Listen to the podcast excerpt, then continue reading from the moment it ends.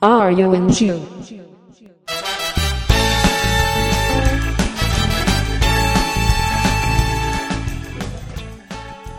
そんな「イット R40」第4回でございますこの番組は親父たちが IT の懐かしい話をダラダラとする番組でございます最新情報は一切出てきませんので皆様ご注意くださいということでお送りいたしますのは竹内と吉安でございます。よろしくお願いいたしますいよろしくお願いします。やーもう吉江さんねまた1ヶ月以上空いちゃいましたそうですね。 すいませんリスもうナーのゆ皆様っくり進む番組ですね。申し訳ございません申し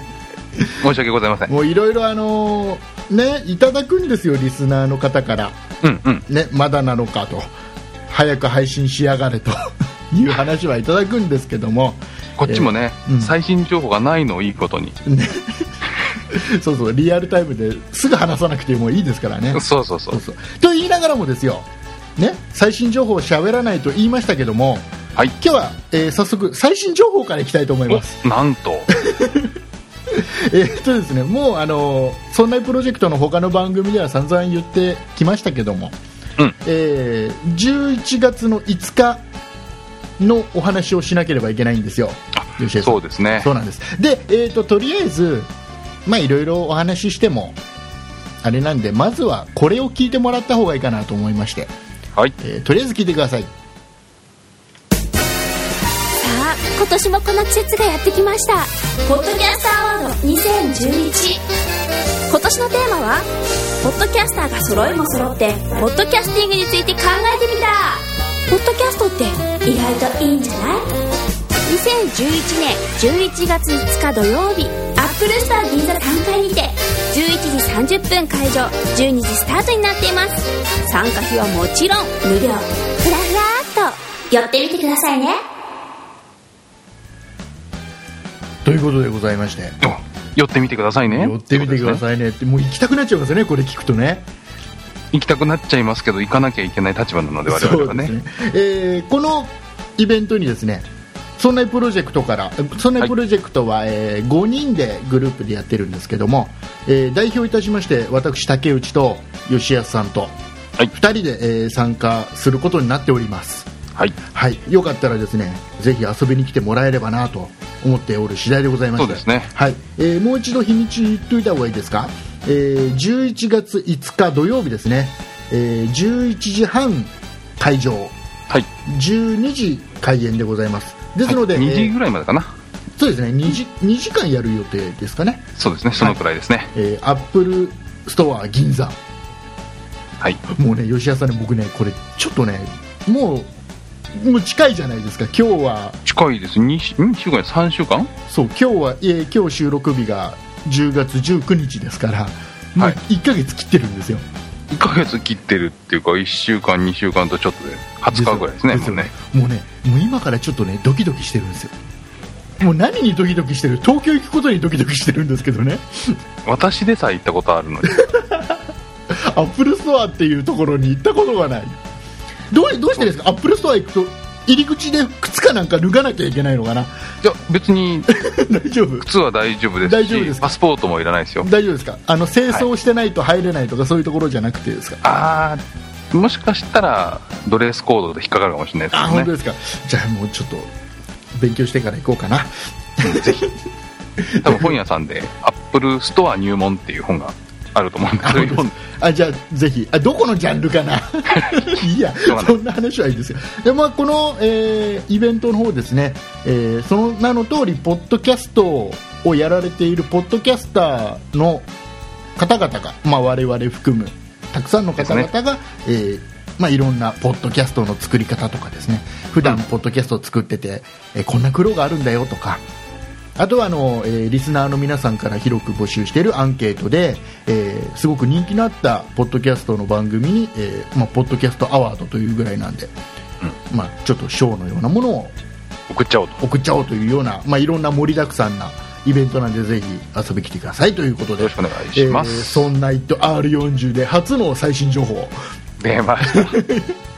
これに合わせるように急いで収録してるっていう感じいやそんなこといないですよ全然そんなことないですそよんなことないんですかもうたまたま今日収録しようかなっていうそういうことでございましてわかりましたはいえーでですねもう一つちょっと吉谷さん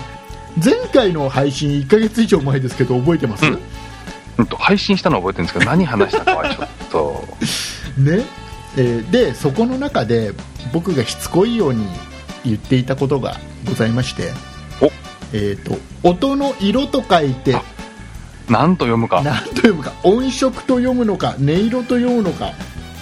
というねえーのをちょっとお願いしたんですよ皆さんリスナーの皆さん何て読んでるか教えてっていう、そしたらねあのいくつかやっぱりもらいまして、お素晴らしいはいえーちょっとね、えー名前だけちょっと読ませていただきます、えー橋もぐさん、はいえースナップショットさん、はいえーガチンさん、いガンダルフさん、はいえー関さんいただきましてどうもありがとうごあざいりまがすとうございます、えー全員ですね音色という答えでしねた、ね、やっぱ音色なんですかね文職じゃないでだすからかね絶対ね中学の時にねゴイブチ君がね間違ってんだよ老いぶち君は音色って言ってたんですかそうゴイブチ君が音色だっつってた彼は文系だったんじゃないですかそうかもしれないですねでその中のねえっ、とね関さんからのえーちょっとねお便りをちょっと読みたいんですけどもはいもう一つ僕ね疑問を投げかけてるんですよ前回の配信でうんおうえっとね PC 版と同じシステムのパソコン通信っていうのはこれ何なのか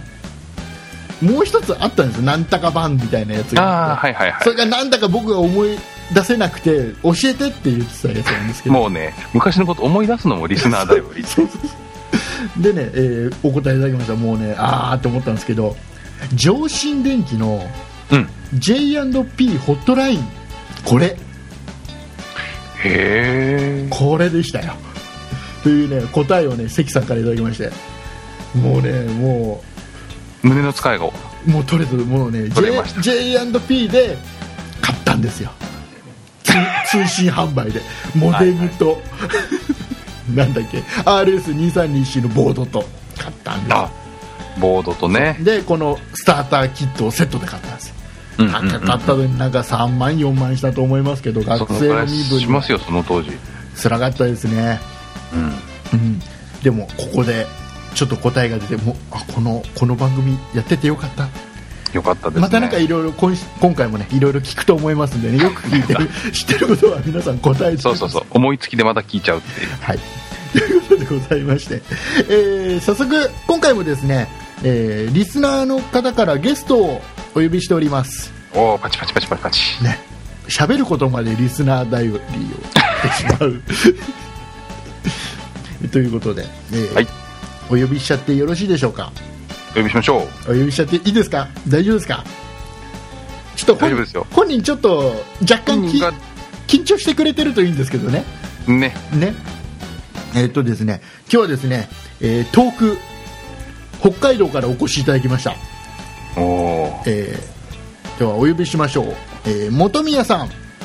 はいどうもあどうもこんばんはこんばんは元宮でございますよろしくお願いしよろましすくお願いいたしまよろしくお願いいたす。しますいませんね、もう北海道から来ていただいちゃって。いやーもう飛行機代がかかってしゃあないですねね、それ全部あの、そんなプロジェクトから出ますんで、おあさすがそう太っ腹です安心ねしていただいて。いやいやいやいやはえー誰も、誰もあれですか、スカイプでやってるんだからっていうツッコミは誰もしないんですか そのまま進行するんですか そのまま進行するんじゃないですか ねえー応募いただきまして、どうもありがとうございます、本宮さん。あいえいえこちらこそお呼びいただきましてありがとうございました、えーどとうもねえーじゃあちょっと応募いただいた時のメールをちょこっと、えーかいつまんで、えーご紹介したいんですけども、えー本宮さん、えー年齢ズバリ、えー40歳はい僕と同じですね、おおえーそうでしたか、今回もですね吉安さんが一番のお兄様ということでそこを強調したいところですね強強調したいところ よかったよかったみたいな感じで、えーえー40歳で、えー、とパソコン歴がまたこれ素晴らしい、えー、とヤマハの MSX から始まって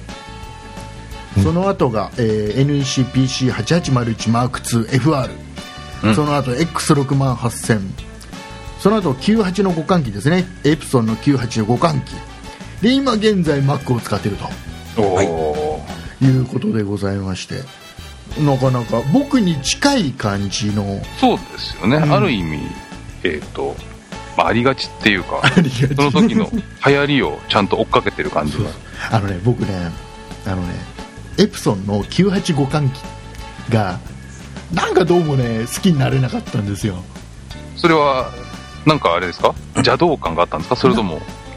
あのやっぱりあのありませんでした元宮さんあの985換気だと動かないソフトとかって一部あありましたねあったりしましたよねそうですねまああのーそこら辺はもう潔く諦めてましたけれどもああそうなんだあと、ええあなんていうのかなあとなんかエプソンっていうメーカーが当時ほらプリンターのイメージもあまりなくそうですねうんなんか今のエプソンとはまたちょっと違うイメージを持っててどうも馴染めなかっ昔はあのパチモンって言ったら悪いですけど、うんそんな互換機メーカーっていうイメージがた、強かったですね、やっぱりであのこれ知ってたら僕教えてもらいたいんですけどこれ985換気ってエプソンから出てたじゃないですかこれこれって正式に NEC からライセンスを受けて作ってたんですかね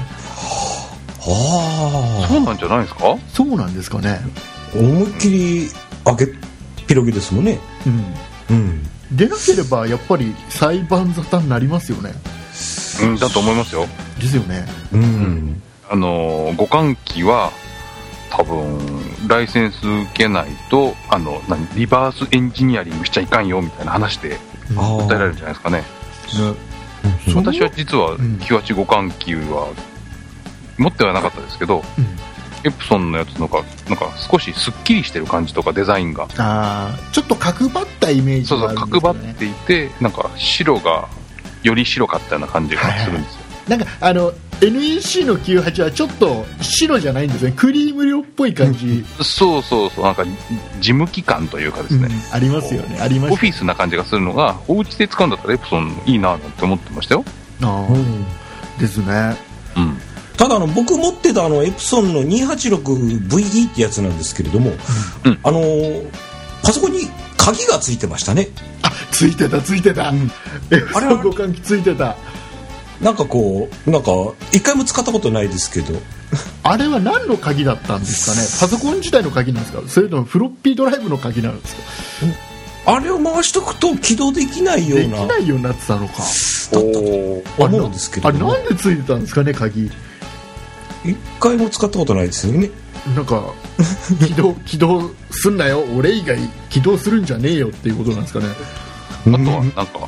えーっとパソコンとして使うんじゃなくてうんソフト込みで専用機例えば制御用とかはいはああはそういうのに使うときに、えーっと誰でもが鍵でガチャってやるとオンして起動して専用ソフトが立ち上がってっていう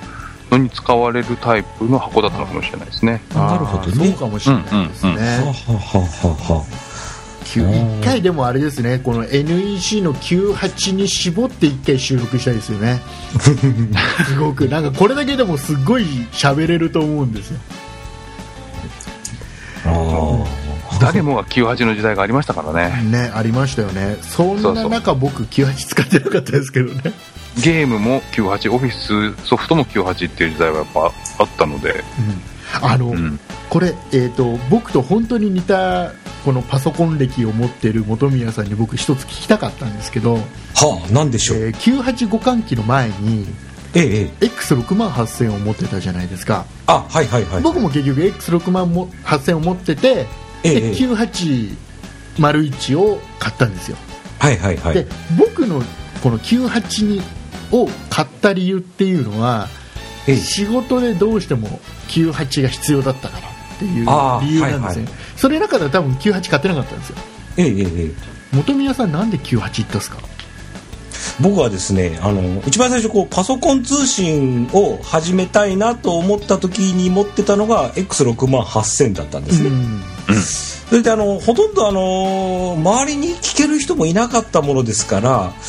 いつも情報はねネットなんかない時代なんで本屋でいろいろこう調べてたわけですよはいはいはいで本屋に行ってパソコン通信のこの初心者のパソコン通信の入門書みたいのを買ってきましてですね、はいはいはいうんあのー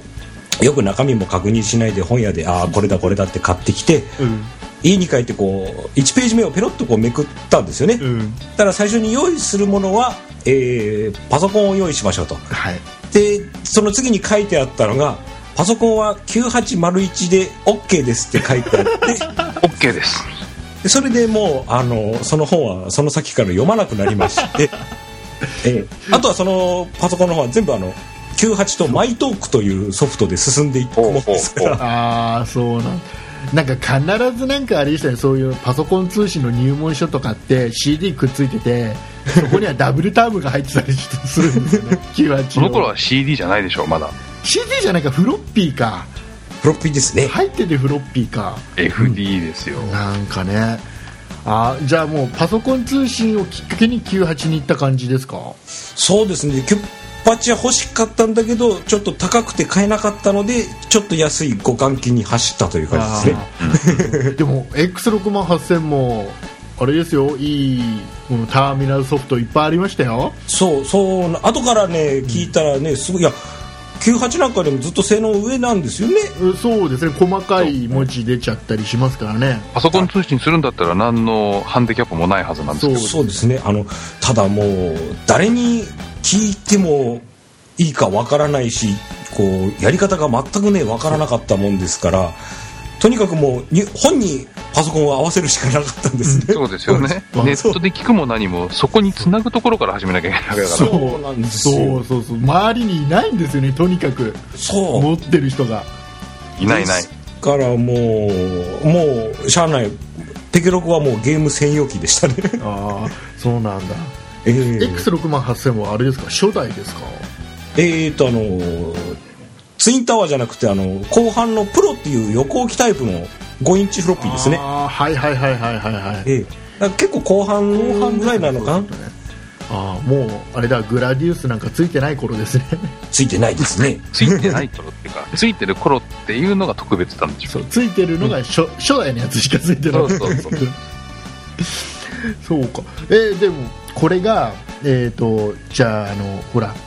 昨日実はちょっとねあの本宮さんと打ち合わせをさせてもらった時にはい出た話で あのとにかく本宮さんは北海道に住まわれてて僕は千葉県に住んでて、 ほうほうまあ、とにかくこのパソコン1台買うにもソフトを1本買うにも困ったよねって周りにパソコン屋がなくて困ったよねって話をしてたんですけ どあああそのうですね基本この辺パソコンとかってどうしてましたどこで買ってました近くに売ってるところがありました僕ですかうんないですよどうしてましたあのー基本的にですねその高校の時に、あのえ MSX とかそういうのはですねまずあの友達から安く譲り受けるわけですよはい、はほうい、ほうで生まれて初めてあの定価で正規で買ったのが88だったんですねうん、うんそれがですね高校の修学旅行の時に秋葉原で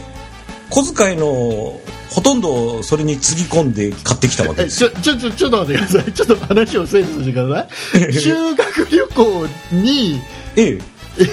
行った時に、はいはい修学旅行の中でええパソコン買ってるんですか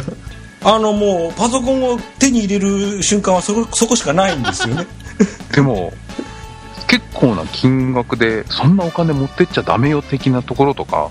ああそれがですね裏技がありましてお裏当時あ技のええ当時あの僕は北海道とあったんですけどあの姉が先に東京に住んでおりましておうそれでうちの姉貴にちょっと秋葉原の案内を頼んでうんで向こうは成人だったもんですからねうんうんうんあのうちの姉にローンを組ませて僕が姉に金を払っていたんですよおお、はいはいはいそれでとりあえず頭金だけ小遣いで全部払って残りのローンはうちの姉貴ということで パソコン買うのにローンっていうのもねちょっとやっぱり昔というか、うんですね時代を感じますねでも僕も僕も結局あれでしたよ最初に買ったのがなんだ自分で欲しいなと思って買ったのが FM77AV でおーこれは、えーやっぱりローンであの親にせがむんですようんうん小遣いいらないからさ、これローンで組んで小遣い絶対しばらくいらないからさつって でまあ3ヶ月後ぐらいにはもらうんですけどねそうそう結局は周辺なものも買いたくなるしねそうそうそうそうもらうんですけどで、まあ、親にローン組んでもらって買うんですけどあのその時は僕はあれですねあの雑誌を見てで、えーそれどこで買ったんだっけなつくも電気で買いましたね僕もつくも電気ですよあやっぱつつくもでつくも電気ってまだあるんですか吉田さんえっ、と秋葉詳しくないんですけどえっとつくもはどうなったんだっけなつくも潰れたと思うんですけどあつくもなないのかな結構前につくもは潰れたと思いますよなんかつくも電気は必ず雑誌に載ってたんですよね載ってました広告が、あうんうんありましたねで僕はがつくも電気にした理由のもう一つが、あのね当時やってたドラマでえっ、とねつくも電気が舞台つくも電気が舞台つくも電気が舞台のドラマがあったんですよちょっと深夜帯に近い感じのドラマではなんか主人公の、えーだから主人公のお父さんだからつくも電気の店長みたいな感じの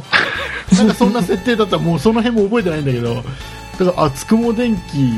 ていうのはすごく頭にあってうんつくもに、うんえーと秋葉に買いに行ったんですかいや僕は電話で電話で電話でこの広告に載ってるやつが欲しいんですけどって言うんでじゃあローンの紙を送りますんでっつって送られてきたのを親に書いてもらって送り返してでローンの審査が向こうで多分起こってで、うん通ったら商品が送られてくるっていうだからあその時点ではき、ね、千葉県を一切出てないあうんうんだけど周りには一切このパソコンショップはないっていう状況でしたからだかそうですからとにかく困りましたよねうんパソコン屋がないんでフロッピー1つ買うのも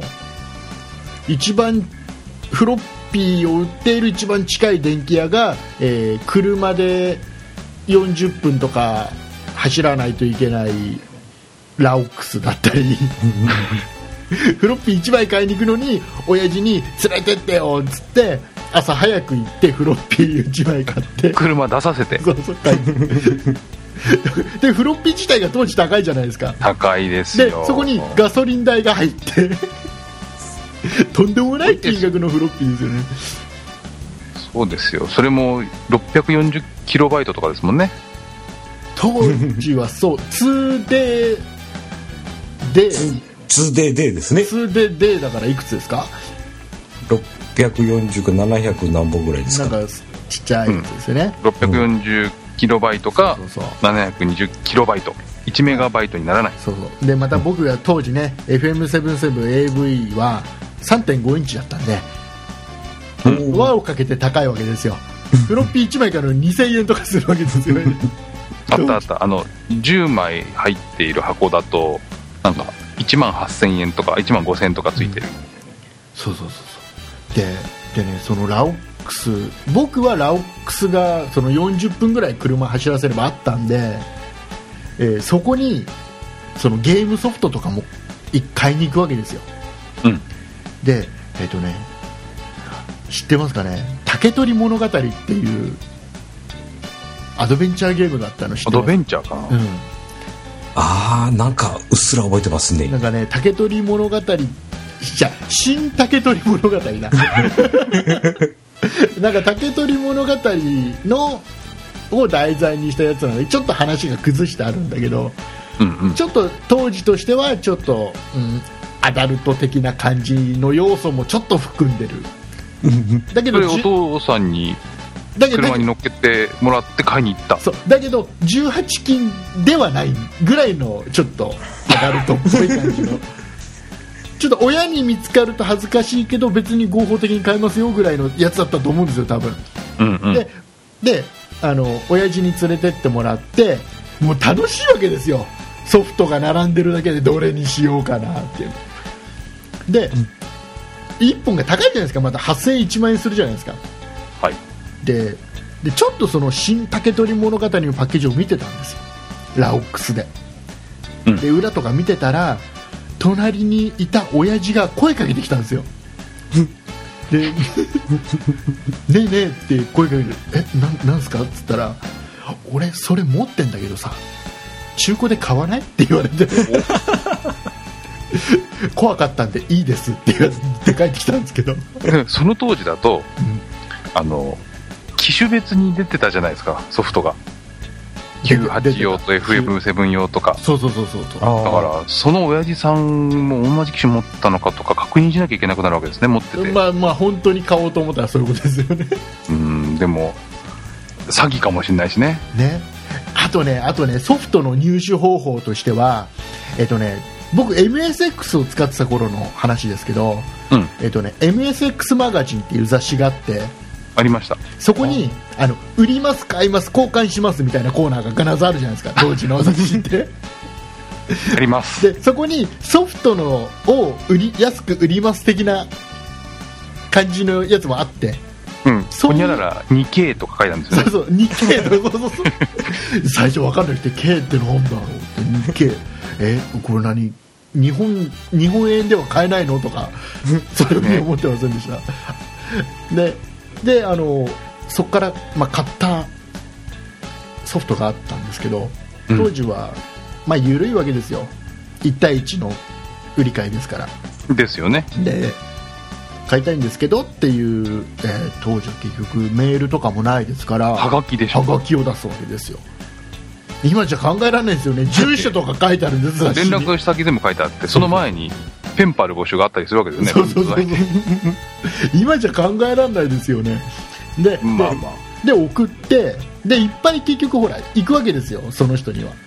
でたまたま僕が選ばれて、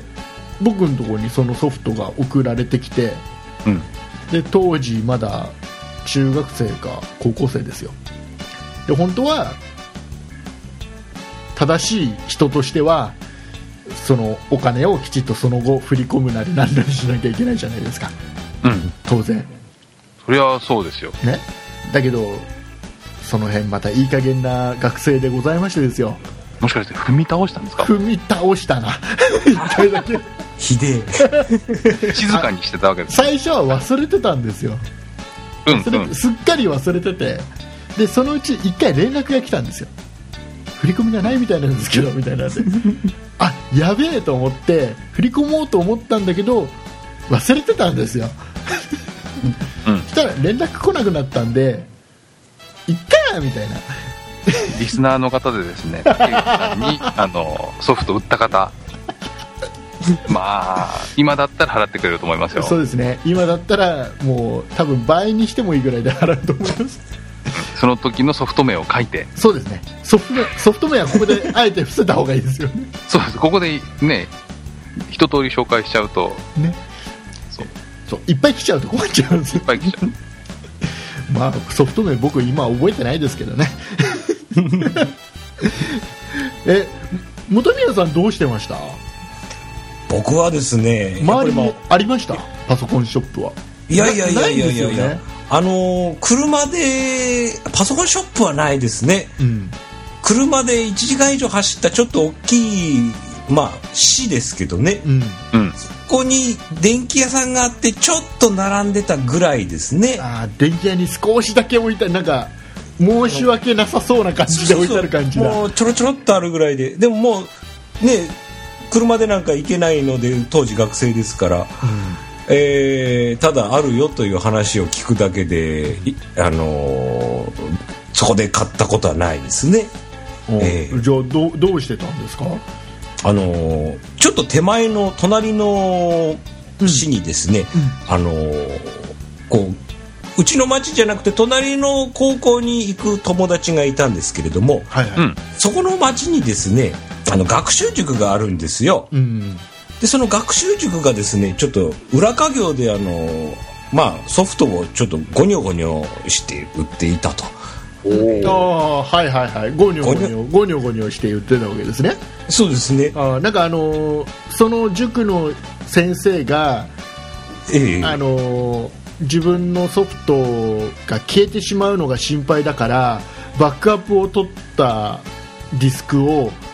消さずに間違えて売っちゃう感じの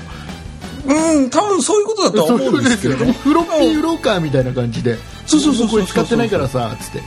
でもその当時は売ってるお店も少なかったですしそういったものがまあアングラ的ではあるけどありましたよね、うんちょこちょこでも普通にねあの、うんレンタル屋さんみたいのはありましたよあうんあレンタル屋さんで借りてきてまああのねあのまあ僕もほらせっかく借りてきたやつなんでうんこれ消えちゃうとほら弁償しなきゃいけないですからとりあえずまずねあのバックアップを取るわけですよわかります、うんで返すやつは1回だけしか読まないようにしてねそうそうそうできるだけほら次の人もね使えなくなっちゃうと困る でその時その時はねでも僕はでも MSX の頃でレンタル屋があったの、その時はテープだったですねほとんどソカフトセがットねカセットテープはいはいはいはいそうそうゲームを始める前に30分ぐらい待たされるっていううんうんでだからねそういうねコピーまああのあれですよ市販のソフトじゃないですよコピーするわけですからね当然、うん個人で作ったソフトですよ当然そそういうことにしてくださいその頃って雑誌の後ろになんていうのプログラムが印刷で載っていて手で打ってって言ってそれも商品でも売ってるやつとかもあったりして、あありましたあうー本当でん、すなかんか微妙な時期ありましたよねあーまた曖昧でしたよねなんかうーん著作権の概念も曖昧ですねうんそう本だ当っにてフロッピーじゃないやえーっとテープからロードしてえーっとリスト表示できたじゃないですかうんプログラムとかうんものによってはでできましたできましそうですねうん、そうすると、あの、何自分の、えー、と武器とか変えて実行できたりとか、たはいはいはいはいそういう時期も一時期ありましたよ。なんかいろいろやりましたよね、うん。うんあとは、なんだっけ、クロームテープがいいとか ね、そうそうそうなんか、そんなのもあった気がしあます。のそのテープからテープにダビングするのにダブルカセットテープレコーダーを使うんですけどラ安ジいカセでダブルカセットのとかありましたよね。で安いやつだと再生と録音のこの回転スピードが若干違うんですよ安い安デッキだとで、はいはいはい、はい。それでそういうのでコピーしちゃうと読み込まないんですよ今度、ねスピードが違うかあらっそんなのた。が産業おしゃれになってて、こう UFO とかのダブルカセットとかあ。そそんなのそんなの あ僕採用だった気がする買ったのあなんか親に親になんかあのなんだっけなあの日本通販とかで 買ってもらった気がするなんかテープが10本プレゼントみたいな感ああー、じおまけでくっついてくるのね。あーそっかそまあじゃあそうするとあれですかね元宮さんほとんど、まあ、ソフトを手に入れるのにはとても苦労して、そうですなわけでねすだから一本ゲームを手に入れたらあーもう本当にフフロッピーがかかすれるまで遊んでましたけれどもああそうなん僕ね X6 万8000元宮さん持ってたと思うんですけど、えーはいはい X6 万8000は特に多かったんですよああそうですコピーねするやつが、うんだだからね X6 万8000途中でちょっとダメになっちゃったと思うんですけ どあのとにかくコピーする人が多くてもうそうですね、うん何かね6万8000ユーザーが集まるとねみんな黙ってみんななんかソフトを持ち寄ってねしてたりしましたよもう僕は僕はねやってなかったですけどね君たちダメだよなんて言ってましたけどね、ほうほうほう、うん当然ながんからね、うんコピープロテクトとコピーツール合戦っていう時代もありましたね。あの外すのとコピーガードするのと、そうそうそうそうねいたちごっこしてましたよねあったあった。そうマジックコピーとかなんかねいろいろありましたねそうそうでなまんたとかギャップっていうのをなんとかするっていう機能がついてるとかついてないとか。またなあんだっけのなこのコピーガード外すソフトっていうのがまた高いんですよねそうそうそう そう。でそれをコピーガード外すソフトのコピーっていうので回ってるとかでもあそうるそうそうそうそうそうそうそうなんかねそんな時代ありましたよね、うん。でも僕はでもパソコン通信やってそういう仲間がやっとできてっていう感じなんでそれまではもうパソコン持ち取りですねほとんどあとは学校に数人いてまあゴイブチ君をはじめね数人いてパソコン音に色だよ音色って言ってた恋人ねそうそうそうそんな感じでしたね寂しかったですねであれじゃないですか逆にあの吉安さんははい当時からもうずっと都会に住んでたんじゃないですかで私群馬県っていうところであそっかそっかまだこっちには関東に関東群馬県も関東 群馬県は関東ですよちなみに海はないけどまだこっちの東東京の近くにはまだ来てなかった時期なのかまだ来てなかったです秋葉原で買ったのはテスターでしたね テスターなラブラブテスタじゃないですよー任天堂の違いますよパソコンはねえっ、と大きな事務機屋さんっていうので売ってたんですよ ああはいはいはいはで事務機屋さんに行くとソフトもあるんだけど、い、えっと一太郎と花子と松と,、えっとよくわからない会計ソフトとっていうの並んで端っこの方に5本だけゲームソフトみたいなノリで、うんあゲームソフト手に入れるのはすごい大変だった覚えがありますけやっぱど吉田さんも大変だったのかうんだからハードはだから親父がにせがんで家用って買ってもらったやつはその事務機屋さんから買って、その後とかはね、やっぱり、そうですね。なんかそう、頼んで、うんソフトとかも、このソフト欲しいって言うと、じゃあ注文するからみたいなやつで買ったんじゃなかったっけな。そうあ僕もね MSX のソフトは近くの電気屋で注文して買ってましたね、うん、うでん。あ必ずそうすると定価売りですけど僕はそうです。思い出した。えっ、とバイ、マイコンベーシックマガジンの後ろとかに、うんえっと、テープのソフト売ってる販売店とか書いてあるじゃないですか。はいはいはいあの、で、私の地元のところを見たら、よくわからない、ほにゃらら産業みたいのがあって、あれ、なんだろうなと思って電話をかけてみたんですよ。中3だったか超えちゃったか忘れたけど、友達と一緒に。うんそしたら、あ、ありますよって言って行ったらなんかね、全然お店っぽくないところで、事務所っぽいところで、なんか、卸をしていたところなのかもしれないんです けど、そんなところにこう、子供のが、トコトコトコって言って、すいません、さっき電話したものですけど、みた いな。すっごい緊張して買ったのもあったかな。ああそうなんなんかあれですよねなんかえっ、とねやっぱりねそういう今までは違う商売やってたんだけどパソコンが売れるらしいからちょっとやり始めましたよ的なところそうそうそっうて意外と多くてあの僕もねあの母親の田舎が福島でうん。福島ですごくあの最近あそこの店がパソコン売り始めてすっげえ儲かってるらしいんだよっていう話をみんなしててじゃあそこソフトも売ってるらしいからっつって連れてってもらったのそしたら、でも、えー、もともと何屋だったのかななんか不動産屋だかなんだかであの畳張りなんですよ店ん店入ると畳なんですよなんか知んないけどであのパソコンが置いてあってあの壁の上の方になんていうのかな何々様なんたかをご制約っていうなんか いうのがいっぱい貼ってあるでソフトがちょっと置いてあるみたいな感じのところでえでその後結局ねあのその店はさらに大きくなって、うん駅前に店舗でっかい店舗構えるまでなりまし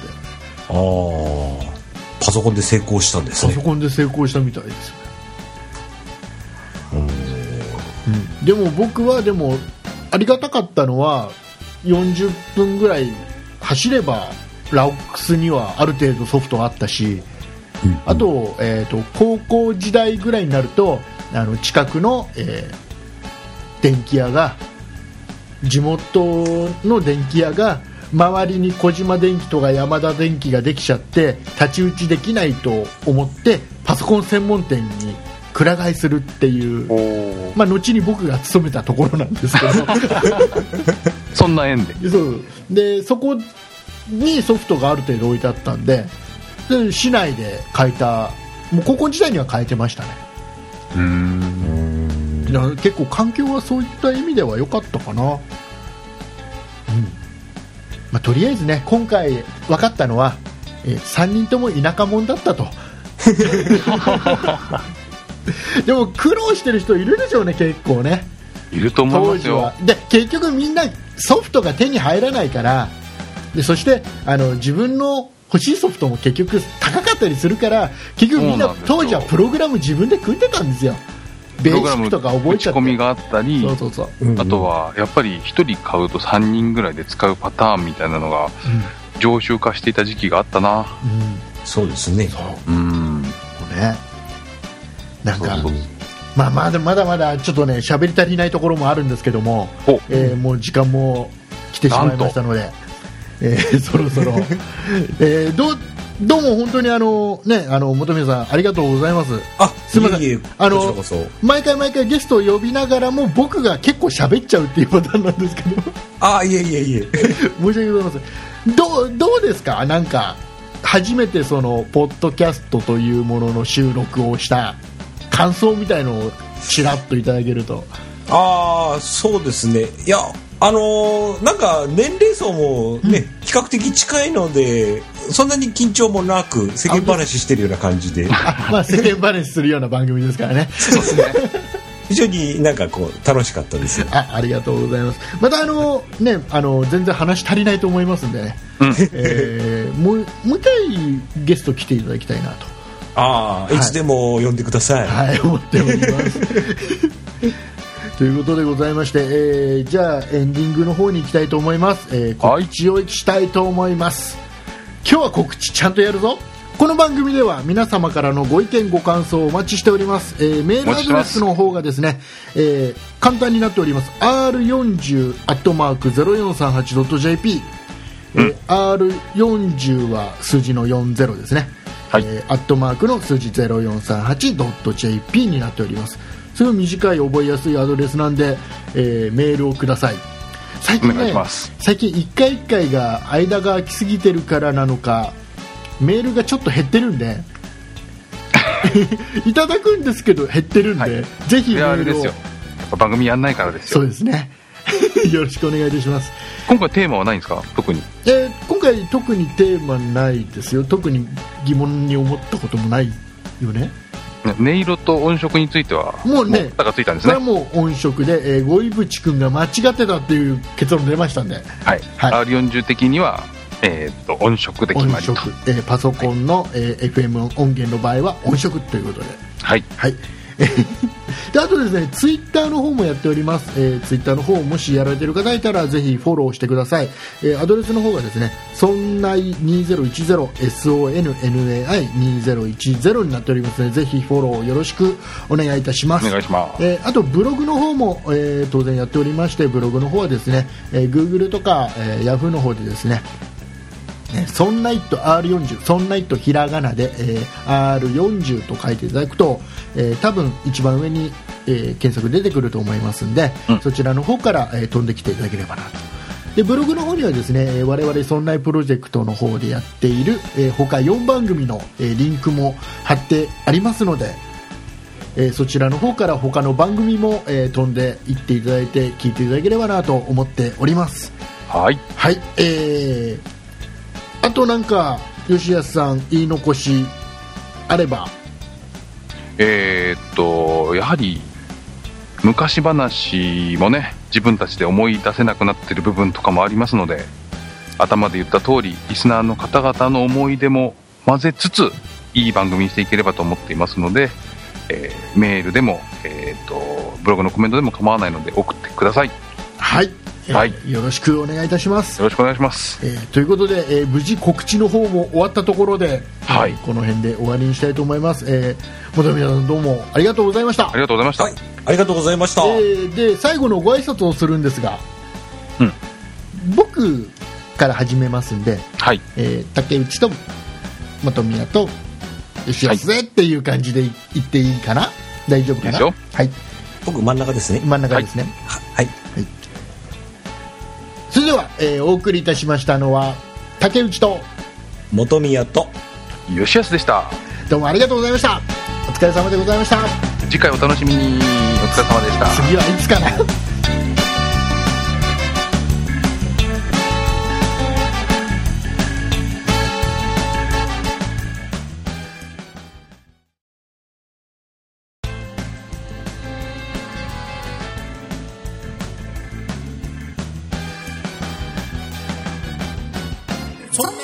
Are you in tune?